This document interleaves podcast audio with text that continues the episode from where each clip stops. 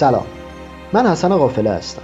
در واقع سید حسن قافله باشی هستم. ولی شما همون حسن قافله صدام کنید. یه گردشگرم. یعنی قرار بود یه گردشگر باشم. ولی فعلا نشده. بعد از هفت سال دانشگاه رفتن و خوندن رشته‌ای که زیاد دوستش نداشتم به این نتیجه رسیدم که من آدم سفرم. تصمیم گرفتم یه گردشگر بشم و مهمتر از اون یه تور لیدر یا راهنمای گردشگری. برای گرفتن مدرک تور لیدری اقدام کردم اما از شانس بد من هنوز چند ماهی از شروع دوره نگذشته بود که بیخبر از همه جا شنیدیم اون سر دنیا چینیا کل پاچه خفاش و خوردن و انگشتاشون و لیسیدن و آروغشون هم زدن و حالا بیماریش مونده واسه ما. خیلی زود ایران شد رتبه یک دنیا از لحاظ تعداد تلفات ناشی از این بیماری عجیب غریب.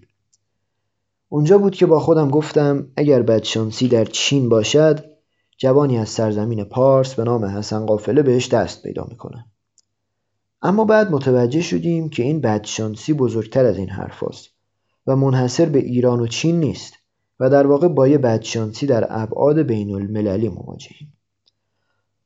تازه داشتم بعد از هفت سال واسه اولین بار سر کلاسی میشستم که واقعا به مطالبش علاقه داشتم. که یهو گفتن اجتماع در فضای بسته ممنوع. گفتیم ای بابا حیف شد که. حالا اب نداره. پشیم به جاش بریم مسافرت. گفتن نخیر مسافرت هم ممنوع. گفتیم اه. آقا اقلا بذارید بریم شهر خودمونو بگردیم.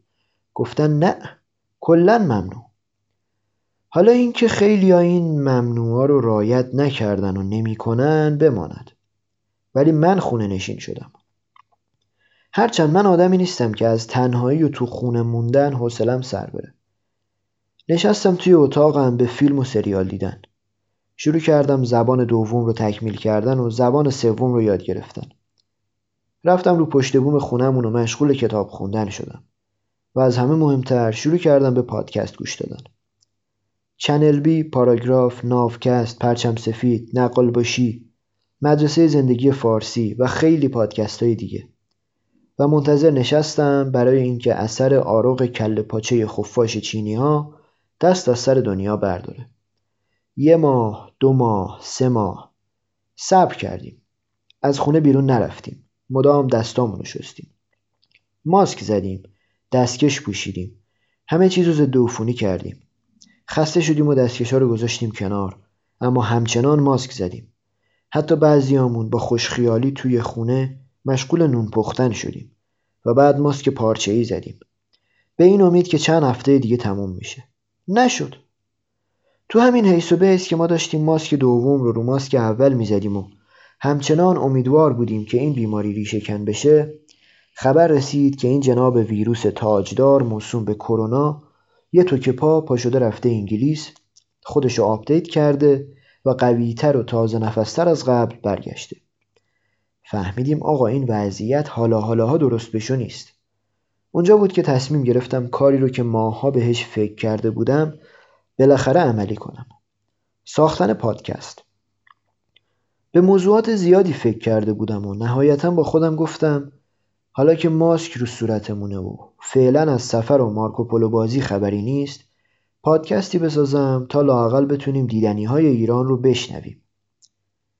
فعلا این چیزیه که از دستم برمیاد و به قول مولوی آب دریا را اگر نتوان کشید هم به قدر تشنگی باید چشید. این شد که عشق من به سفر و گردشگری به لطف کرونا تبدیل شد به عشق سالهای وبا.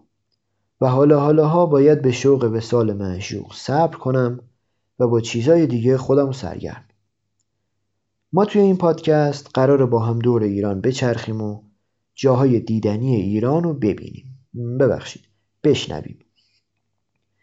امیدوارم یه روزی بتونیم هممون تمام جاهای دیدنی و جذاب و خفن ایران رو به چشم سر و به چشم دل ببینیم. اسم این پادکست رو گذاشتم ماسکوپولو چون توی این وضعیت فعلا همه مارکوپولای دنیا باید ماسک بزنن و حتی المقدور از خونه بیرون نرن و به ناچار جهان رو فقط از پشت ویترین و از دریچه کتاب و گوشی و لپتاپ و تلویزیون سیاحت کنن در انتهای صحبت امروز می‌خوام چند تا تشکر بکنم. از برادرم عباس قافله برای طراحی پوستر از دوست عزیزم میلاد خلجی برای راهنماییهاش در مورد مسائل مربوط به ادیت صدا. از حمید نجاتی و محمد علی دشتی عزیز برای راهنمایی های فنی.